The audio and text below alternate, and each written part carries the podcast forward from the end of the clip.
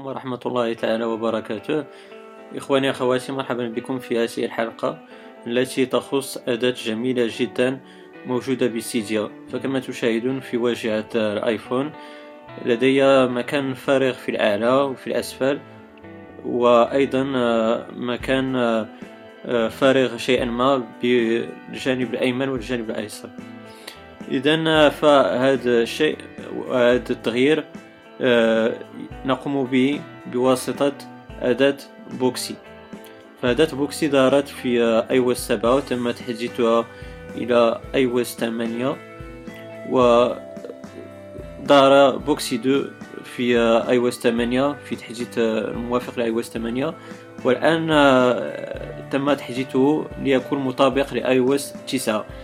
فكما تشاهدون عند تحميل وتفعيل يجب عليكم القيام بريسبرينغ كما تعلمون ليكون هذا ليمكنكم باستخدام هذا الأداة. إذا فيما بعد فإنكم تتجهون إلى settings لتغيير كل الأشياء الموجودة ببوكسي. فعند الاتجاه إلى بوكسي فعندكم هذه مجموعة من الاختيارات. الأولى enabled أو disabled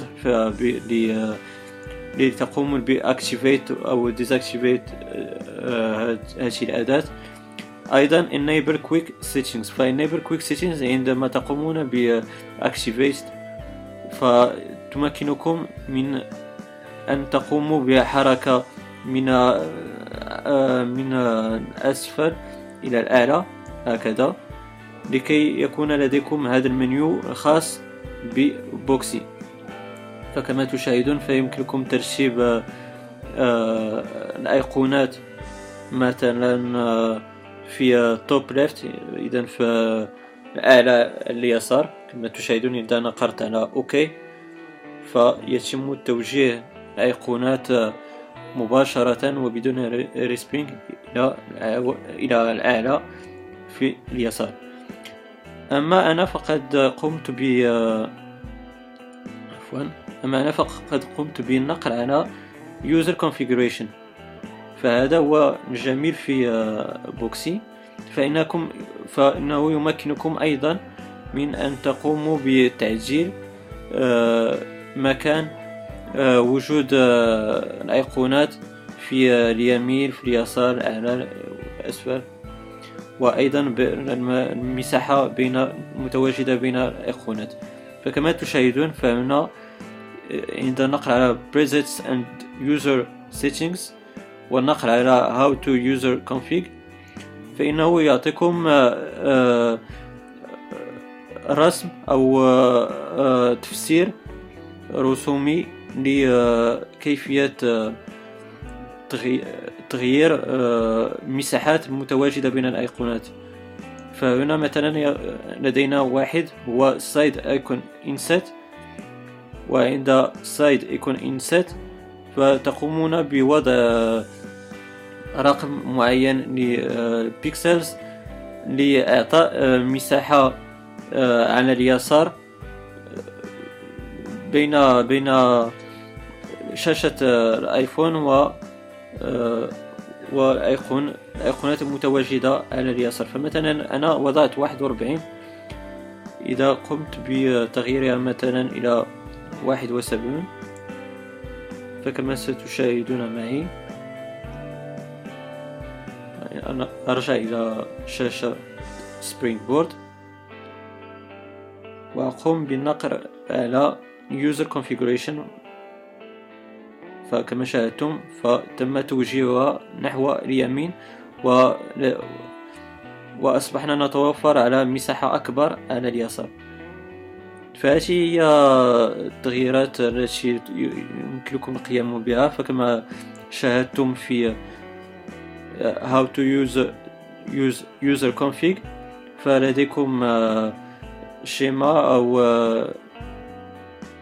تبيانة لتقومون بتغيير الأرقام على حسب اختياركم وعلى حسب الآيفون الذي تتوفرون عليه. فأنا أتوفر على آيفون 5 وايفون 5. فهذه هي السيتينجز التي وضعتها اذا اردتم ان تقوموا بنفس اذا اردتم ان تتوفر على نفس الشاشه كما لدي.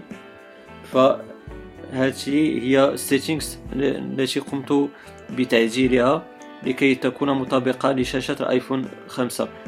فانا لن اريكم التغييرات او السيتينجز بالنسبة لايفون 6 او ايفون 6 بلس او 6 او ايفون 4 عفوا، لسبب واحد وهو انني لا اتوفر على هذه الايفونات، واذا ليس لدي الكونفيغوريشن او الست او التعديلات التي تخص شاشات هذه الايفونات. فانا اتوفر على ايفون 5 وهذه امامكم هي التعديلات التي قمت بها. ايضا بالنسبه لجنرال كونفيغوريشن فهي مجموعه من التعديلات الصغيره، فيمكنكم اظهار او لا دوتس او النقاط التي تريكم عدد البيجز التي تتوفرون عليها بالايفون. ايضا اخفاء او اظهار اسماء الايقونات، اخفاء او اظهار الدوكس الى اخره. اذا بالنسبه ايضا لايكون لايوت سيتينجز فهذه هي الاشياء. فمثلا يمكنكم أن إذا أردتم أن تغيروا عدد الخانات إذا صح الذكر، أو عدد numbers of columns أو rows،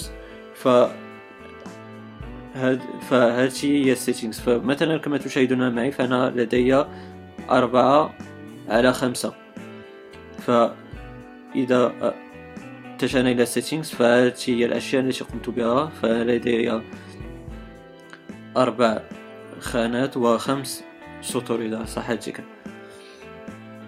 والشيء الذي يجب علي أن لن أنساه فيجب علي أن أذكركم بالتغييرات.